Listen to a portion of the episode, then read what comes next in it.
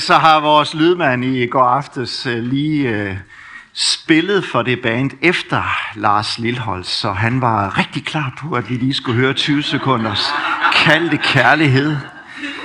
Jeg ved ikke, hvilke associationer det vækker hos øh, dig, men for mig, så er det et øh, klublokale i Maja til klubfest i Maja IK, hvor en del af mine fodboldvenner havde fået lidt for meget at drikke, og så sang vi kaldte kærlighed.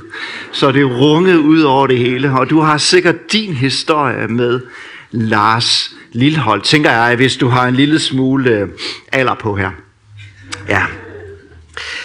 Samtidig så er der jo bare rigtig mange sange og taler om kærlighed som er utrolig overfladiske og rigtig klichéagtig. Jeg elsker dig, og jeg elsker dig. Og så jeg tænkte, da jeg fik den her med fyldt af kærlighed, åh oh, nej, det kan nogle gange ende så tomt og indholds, indholdsløst. Og samtidig så fik vi jo den her sang, inden vi gik øh, på Fantastisk Silas omkring Guds kærlighed. Jeg har lyst til, hvis du har det sådan lidt, hvor du tænker, ah, det der med kærlighed, okay, der har jeg været. Øh, så prøv lige at lade dig overraskes den her formiddag. Prøv at være savlen ren, og prøv at lade dig udfordre af Guds ord, som det kommer til udtryk her den her sommersøndag. Fordi vi ved jo godt, at kærlighed er afgørende. Fuldstændig afgørende fra en lille baby og op igennem livet, om vi har oplevet kærlighed af omsorgspersoner. Vi ved, at det har en afgørende forskel for vores trivsel og vores vækst. Så kærlighed betyder noget. Kærlighed gør en forskel. Og det er rigtigt, som Lena sagde, at i dag så afslutter vi serien fra Kolossenserbrevet og lyt til de to fantastiske prædikner af Mark Stewart og af Rune von Weidenberg Kærlets sidste søndag. Men i dag så er vi i kapitel 3 i Kolossenserbrevet. Og det takeaway, som jeg ønsker, du skal tage med den her formiddag, det er, hvordan Gud igennem sin søn, Jesus Kristus, ønsker at fylde os med sin kærlighed. Og den kærlighed, det skal være sådan et fylde i sådan et overflod, at det på en eller anden måde positivt kommer dem omkring dig til gavn. Det kunne være, som Paulus nævner, som vi skal læse om et øjeblik, barmhjertighed, godhed, ydmyghed, mildhed, overbærenhed, tilgivenhed og så meget andet godt. Og så har jeg bare lyst til at sige med det samme. Sænk nu lige skuldrene. For det handler ikke i formiddag om at skulle tage sig sammen og forsøge at blive et bedre menneske. Men det handler om, som Paulus han udtrykker det, at lade os fylde af, at lade os iklæde Kristus. Og den tekst, vi skal læse sammen, det er fra Kolossenserbrevet kapitel 3 og vers 10-14. Og jeg synes, det vil være dejligt, hvis vi kan gøre det stående. Og prøv at lægge mærke til nogle af de få, jeg synes det er nogle gange lidt forkert at understrege teksten. Nu har jeg alligevel valgt at gøre det. Jeg ved ikke, om du gør det i din bibel eller ej. Det er forskellige holdninger til det. Men nu har jeg valgt at understrege bare lige det der særlige omkring at iføre sig, iklæde sig. For det har en stor betydning for det, vi skal dele sammen. Og iført jer det nye, som fornyes i sin skabers billede, til at have erkendelse. Og her kommer det ikke an på at være græker og jøde, omskåret og uomskåret, barbar, skyde, træl, fri, men Kristus er alt og i alle.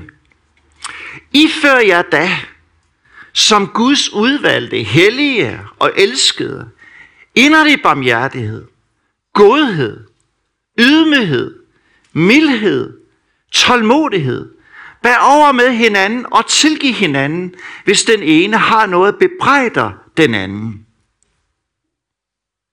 Som Herren tilgav jer, skal I også gøre. Men over alt dette, så skal I føre jer kærligheden, som er fuldkommenhedens bånd. Det er Guds ord. Amen. Og værsgo sidde ned. Så hvad er kærlighed? Du kan prøve at slå op i ordbøgerne derhjemme, og de giver faktisk mange forskellige definitioner. Noget taler omkring uselviskhed, omsorg, følelse af ømhed, respekt eller hengivenhed. Og måske man også kan finde lidt ud af det ved at kigge på noget af det modsatte af, hvad kærlighed er. Og lige før de vers, vi har læst sammen, der taler Paulus faktisk omkring dette. Han taler omkring at aflægge sig noget, der hører det gamle menneske til. Det som du aflægger dig, du tager noget tøj af. Så taler han omkring, at der er egenskaber, som hører det gamle menneske til, som er modsat kærlighed. Det kunne være vrede, hissighed, siger Paulus, ondskab, spot eller gør nar af andre mennesker, skamløs tale eller løgn. Alt det, det har I aflagt jer, og i stedet har I jo iført jer kærligheden, siger han. Fuldkommenhedens bånd. Kærligheden har rigtig mange ansigter. Vi skal op et øjeblik stands op ved nogle af dem, som han fremhæver i teksten. Men Bibelen siger meget omkring kærligheden. Og den taler både om, om, om hjerteindstilling og omkring handlinger. Så det er ikke sådan det ene og det andet. Det er sådan et både og. Det er noget med et hjerte, som også udtrykkes i handlinger. På lørdag så skal vores mellemste søn vies med sin udkårende Julia. Og jeg er ret sikker på, at i beskrivelsen af, hvad kærlighed er, så kommer præsten, som tilfældigvis er mig, helt sikkert forbi 1. Korinther 13, hvor Paulus han sætter meget ord på nogle af kærlighedens mange ansigter. Han siger, at kærligheden, den udtrykkes ved, at den ikke søger sit eget. Han siger, at den skjuler andres sønder. Den har ikke brug for at udbasonere det, som andre mennesker gør forkert. Den er tålmodig, den har tid til at vente på hinanden. Den er mild, og den misunder ikke det, som de andre har. Den praler ikke. Altså med andre ord, den er ikke arrogant. Den gør ikke noget usømmeligt, siger han. Den har en høj seksuel moral. Den hisser sig ikke op. Og kærligheden, den bærer ikke nag. Og så har jeg lyst til at sige, at kærligheden, den skriver ikke på Facebook Randers om alt det, der er galt med vores by. Hvis jeg har været inde på Facebook Randers, så giver det her mening for jer andre. Det gør det ikke. Hvis du har brug for at virkelig komme i dårlig humør, så skal du bare læse ind på Facebook Randers om alle de ting, der er forkert i vores by og med menneskerne i vores by. Men der hold dig væk fra det. Det gør kærligheden ikke. Så slutter han i crescendo med at sige, kærligheden, den tåler alt. Selv når den lider, så holder den sig oppe. Kærligheden tror alt. Den er altid ivrig og hurtig til at tro det bedste. Den håber alt. Den demonstrerer evnen til at se fremad, og ikke håbløst havnet i en pessimistisk udgangspunkt om, at det ikke kommer til at gå. Og så udholder den alt. Den er klippefast. Og den gør dig i stand til at fortsætte midt i voldsomme kampe, fordi kærligheden er så stærk hos dig. Jesus sagde egentlig, hvis du skulle sådan samle det hele i Guds ord, så handler det om at elske Gud og elske din næste som dig selv. Sådan helt grundlæggende, så er det det, vi samler os om den her formiddag. Og det er vi blandt andet, fordi han elskede os først. Den gamle apostel Johannes, som er skrevet Johannes evangeliet og de tre breve og formentlig også Johannes åbenbaring, han sluttede sin dag i Efesos. Og det siges om ham, at når man bar ham ind som den gamle kærlighedens apostel, som han blev kaldt, så sagde han sådan her mange gange, elsk hinanden, så skal alt det andet nok falde på plads. Det var sådan et mange livs visdom, der sådan blev kondenseret i den sætning. Så kærligheden handler om hjertet, det handler om atmosfæren, og så handler det om hverdagen. Hjemme ved os på Gammel Romalvej, så øh, går jeg tit, eller går nogle gange øh, til kirken, og søndag formiddag, så møder jeg ham, vi hjemme hos os kalder Grenomanden.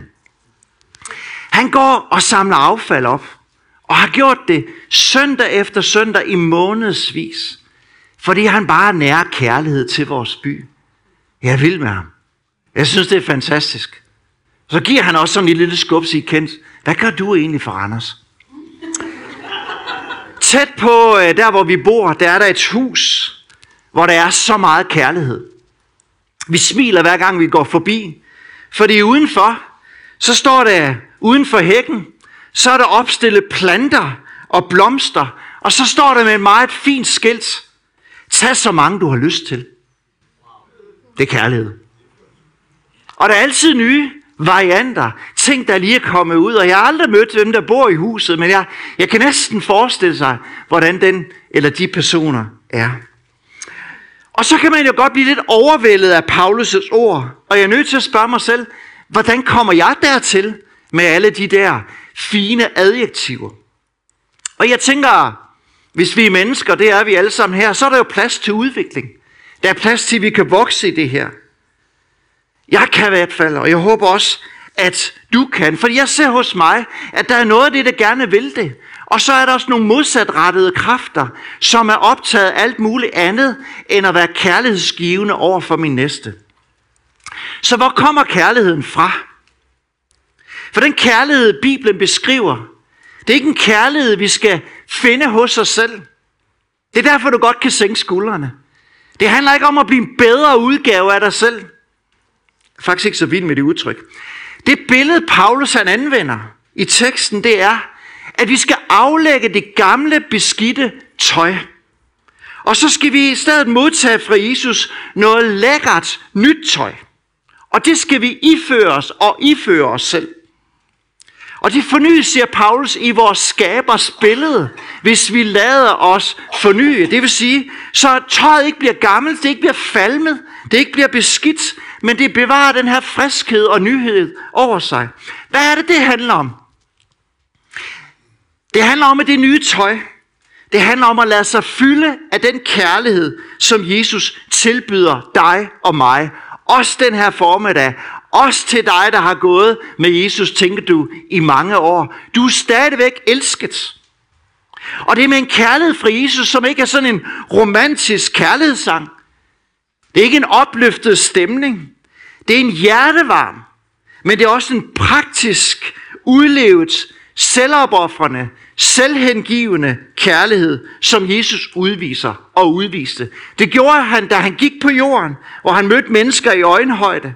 Og der var altid tid til en samtale. Der var altid tid til en helbredelse. Der var altid nyt håb, nyt tro og nyt liv, når du var sammen med Jesus. Og sådan er det også i dag i 2023. Kærlighedens allerstærkeste udtryk, den har vi ved korset herover på min venstre side, hvor han går i døden for dig og mig. Romerbrevet kapitel 5 beskriver det utroligt smukt, hvor han siger sådan her i vers 7, Paulus, der er jo næppe nogen, som vil gå i døden for en retfærdig.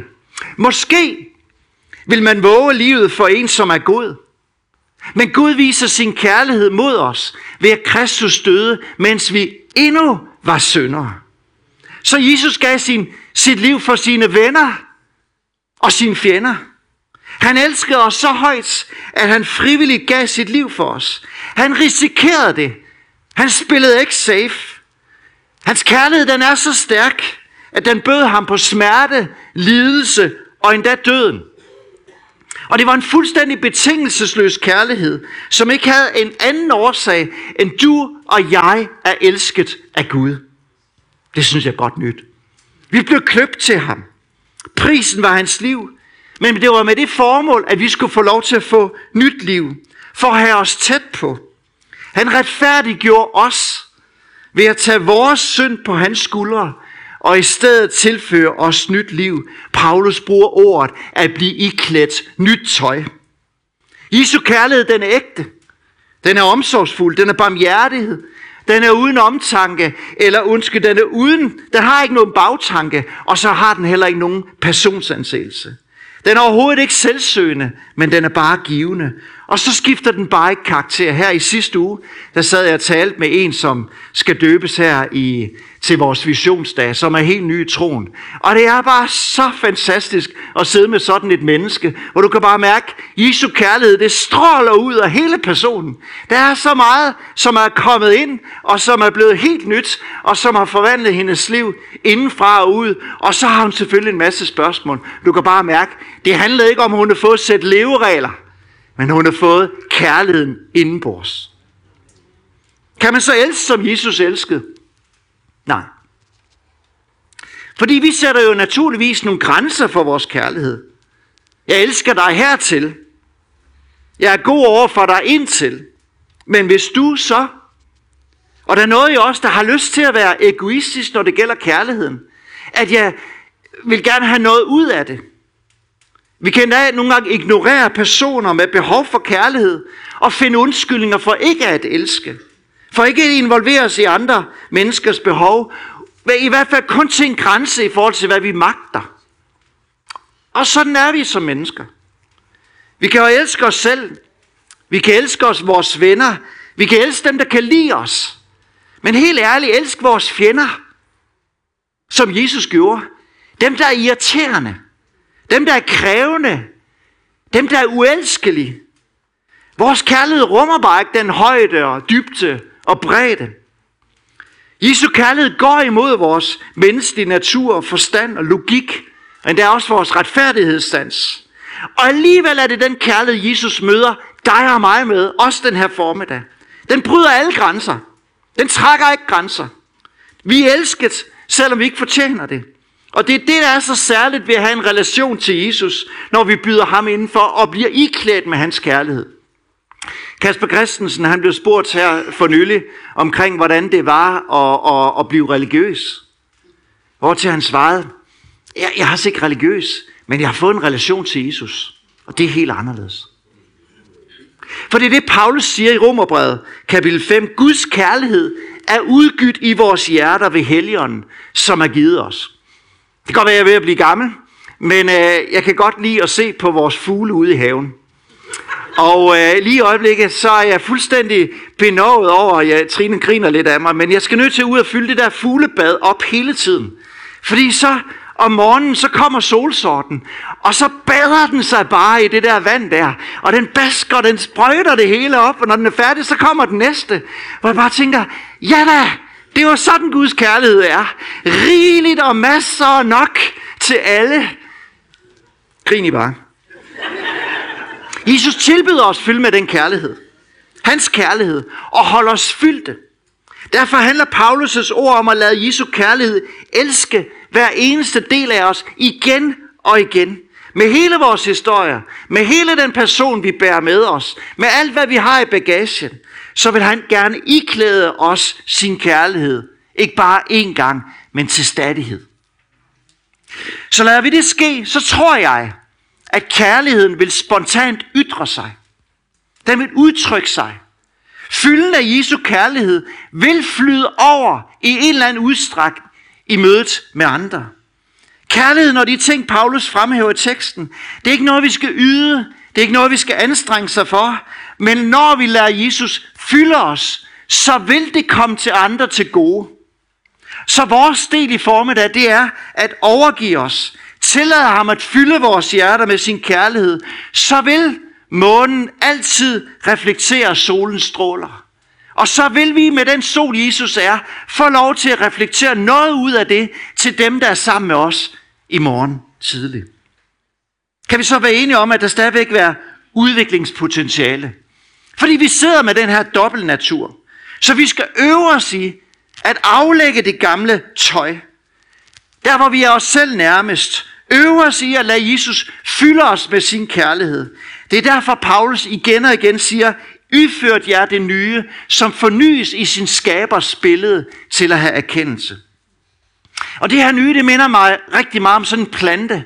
At lader vi os fylde og leve i det, så vil du vokse op og blive en stor, flot, smuk plante, som vokser og på en eller anden måde spreder noget godt omkring dig, fordi at vi har tilladt Jesus at fylde os. Det er en proces, og den vokser, og den bevæger sig imod, at vi kommer til at ligne Jesus mere og mere, både i hjerte og i handling.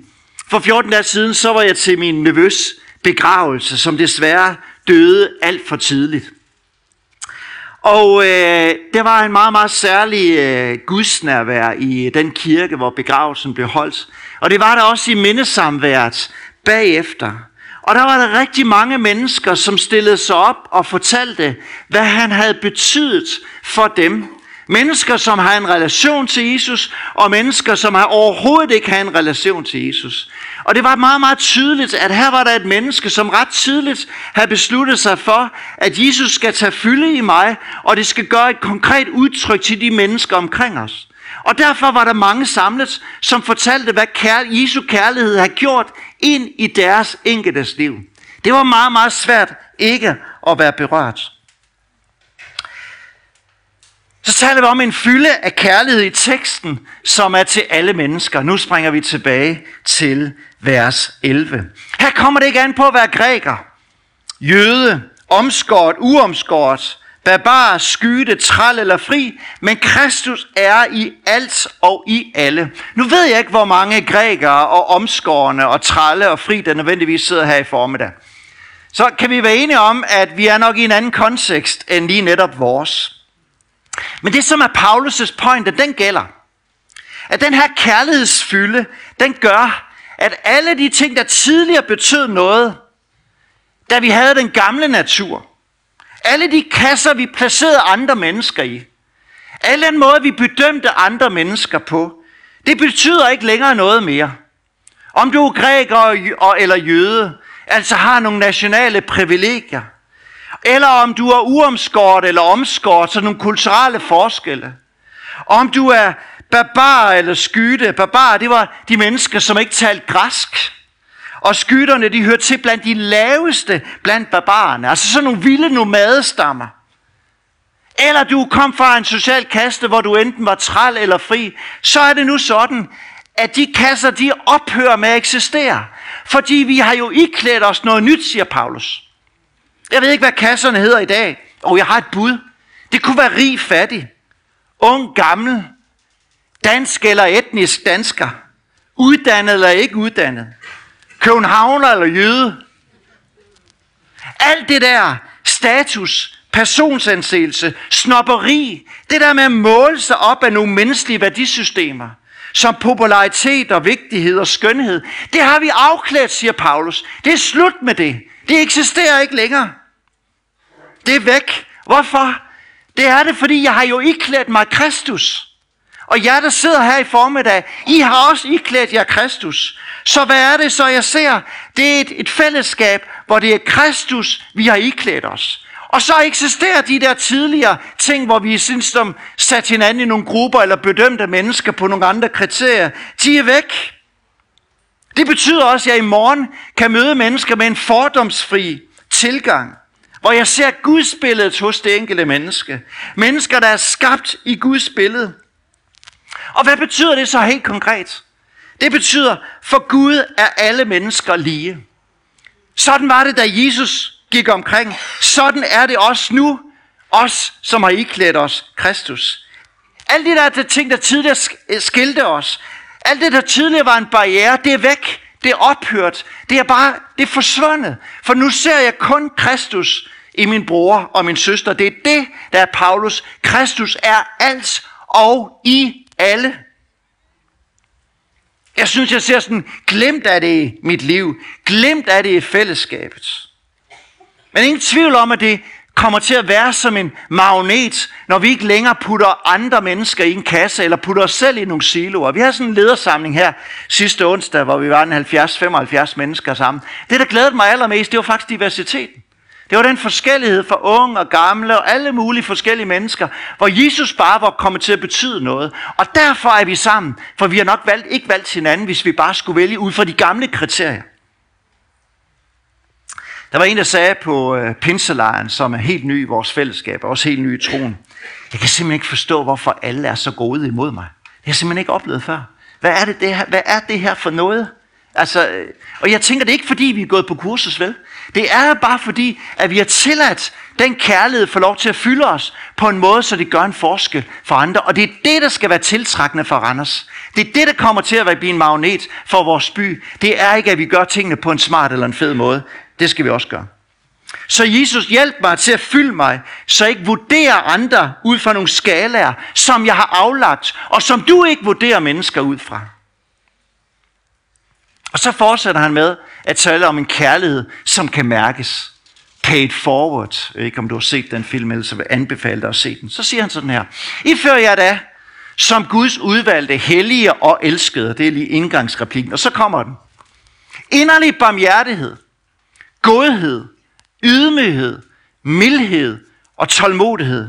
Lad os lige stanse ved de her fem. Fordi på mange måder, så ligner de jo hinanden. Der er i hvert fald meget præg af overlap. Men de smager alle sammen af noget, som ham med sit rige er flyttet ind i mit liv, og begynder at sætte sit præg på den måde, jeg er på over for andre mennesker. Og det berører alle livets områder. Schindler, som er en katolsk præst i sidste århundrede, elsker hans oversættelse af Nyt Testamente.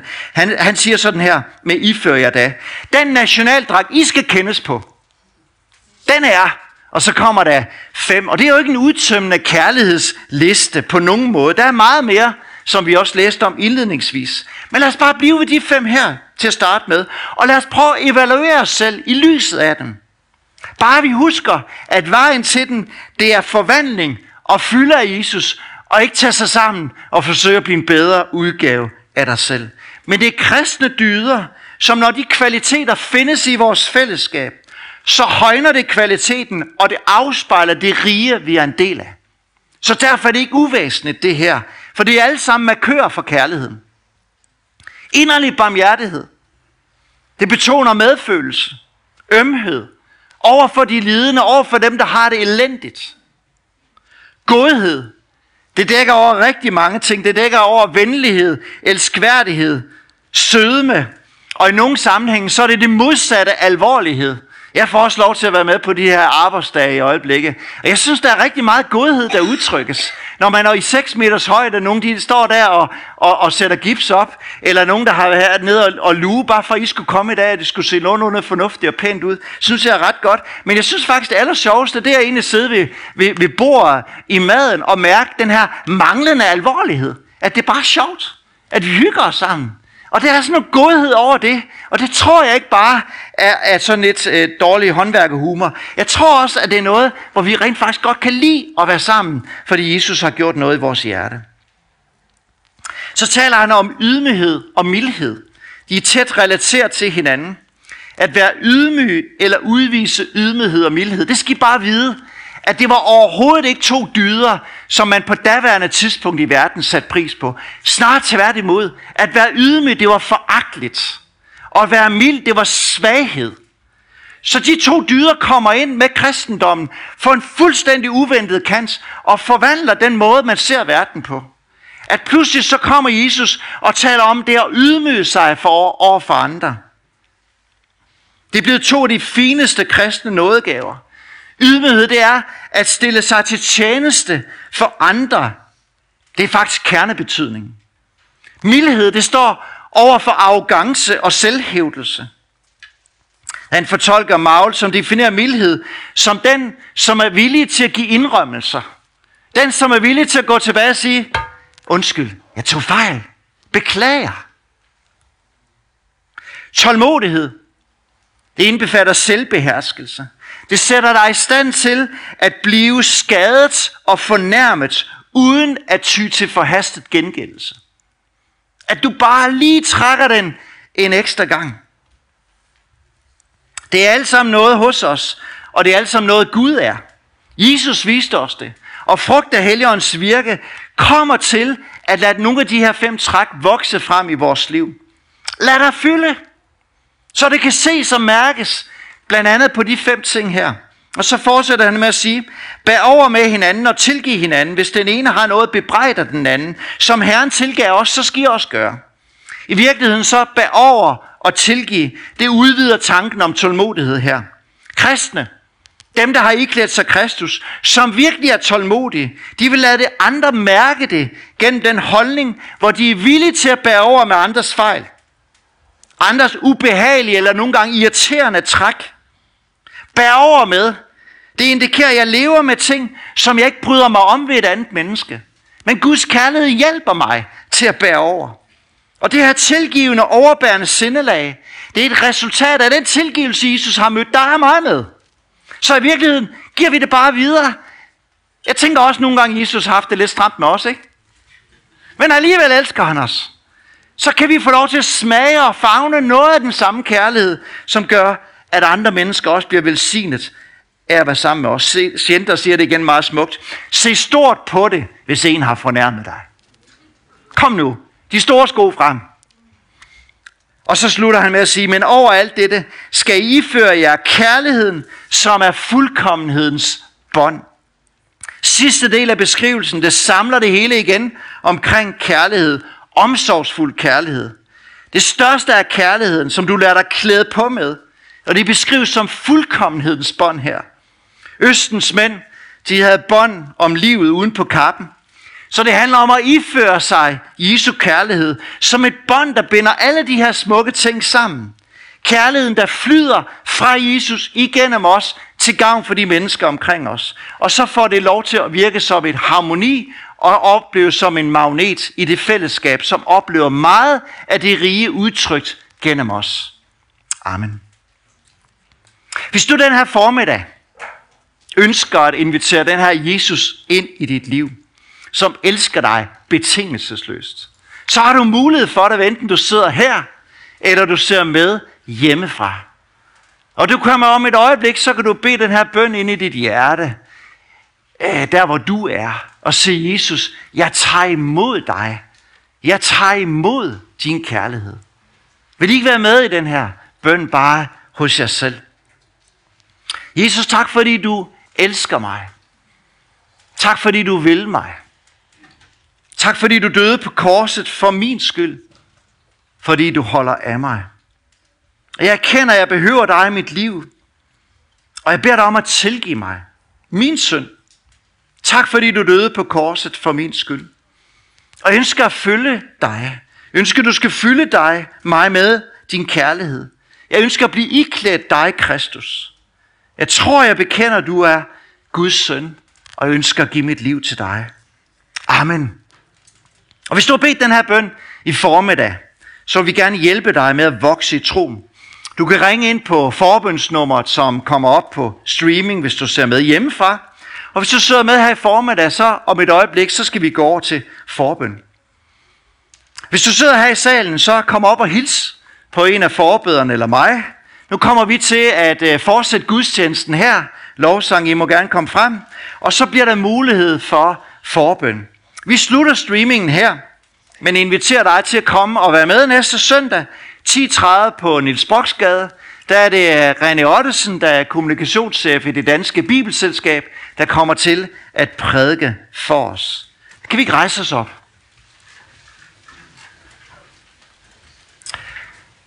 Og så have nogle minutters sådan ærlighed.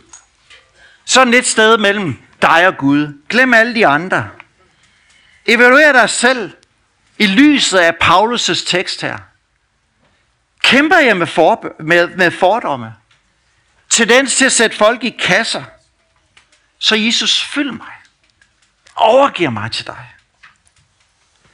Trænger du til at mærke mere barmhjertighed, godhed, ydmyghed, mildhed, tålmodighed, overbærenhed eller tilgivelse, udtrykt igennem dit liv, så er jeg glad for, at du ikke behøver at komme på kursus. Men du kan få lov til at opleve en fylde af Jesu kærlighed den her formiddag. Og mens jeg forberedte mig hjemmefra, så jeg sidder med sådan en klar overbevisning om, at der er nogen, der på en eller anden måde sidder fast i nogle relationer, hvad enten det er familie eller arbejde eller tjeneste, det ved jeg ikke, hvor du kan mærke, når jeg har talt det her formiddag, så har du brug for, at Gud kom og hjælp mig, kom og fyld mig, for jeg, jeg, jeg har ikke det her til at løse det her i mig selv, jeg har brug for dig. Så benyt anledning til, når vi synger den første sang, om at komme op og lade dig få lov til at blive fyldt af Guds ånd. Slip kærligheden løs. For kærligheden er et trademark på det rige, som vi er en del af. Kærligheden finder de skønne sider hos hinanden. Og det er interessant, i teksten her, så talte Jesus ikke først og fremmest om at elske verden. Han talte faktisk ikke om at elske Randers. Det skal vi også. Han talte først og fremmest om at elske hinanden, og lade det udtrykt igennem nogle af de kvaliteter her. Der er ikke noget mere tiltrækkende i en fragmenteret opdelt verden, end at få lov til at opleve Jesu kærlighed udtrykt i et fællesskab. Det var Thomas Jolin, der sagde, at et livsværk, det er summen af den kærlighed, du sløser på andre. Så når du kigger tilbage på dit liv, hvad vil du så se tilbage på? Gode dage på jobbet, fantastiske ting, du gjorde udrettet, eller vil du se tilbage på mennesker, som du på en eller anden måde viste noget af den kærlighed til? Jeg tror, vi alle sammen vil vælge det sidste. Men det er et, næsten et dagligt tilvalg. Gud kommer fyld mig med din kærlighed. Mor Teresa sagde det meget smukt sådan her. Lad mig ikke lede efter store ting, men kan bare gøre små ting med stor kærlighed. Og hvis det er det, vi kan få lov til at gå efter i formiddag, så kommer det til at berøre vores verden.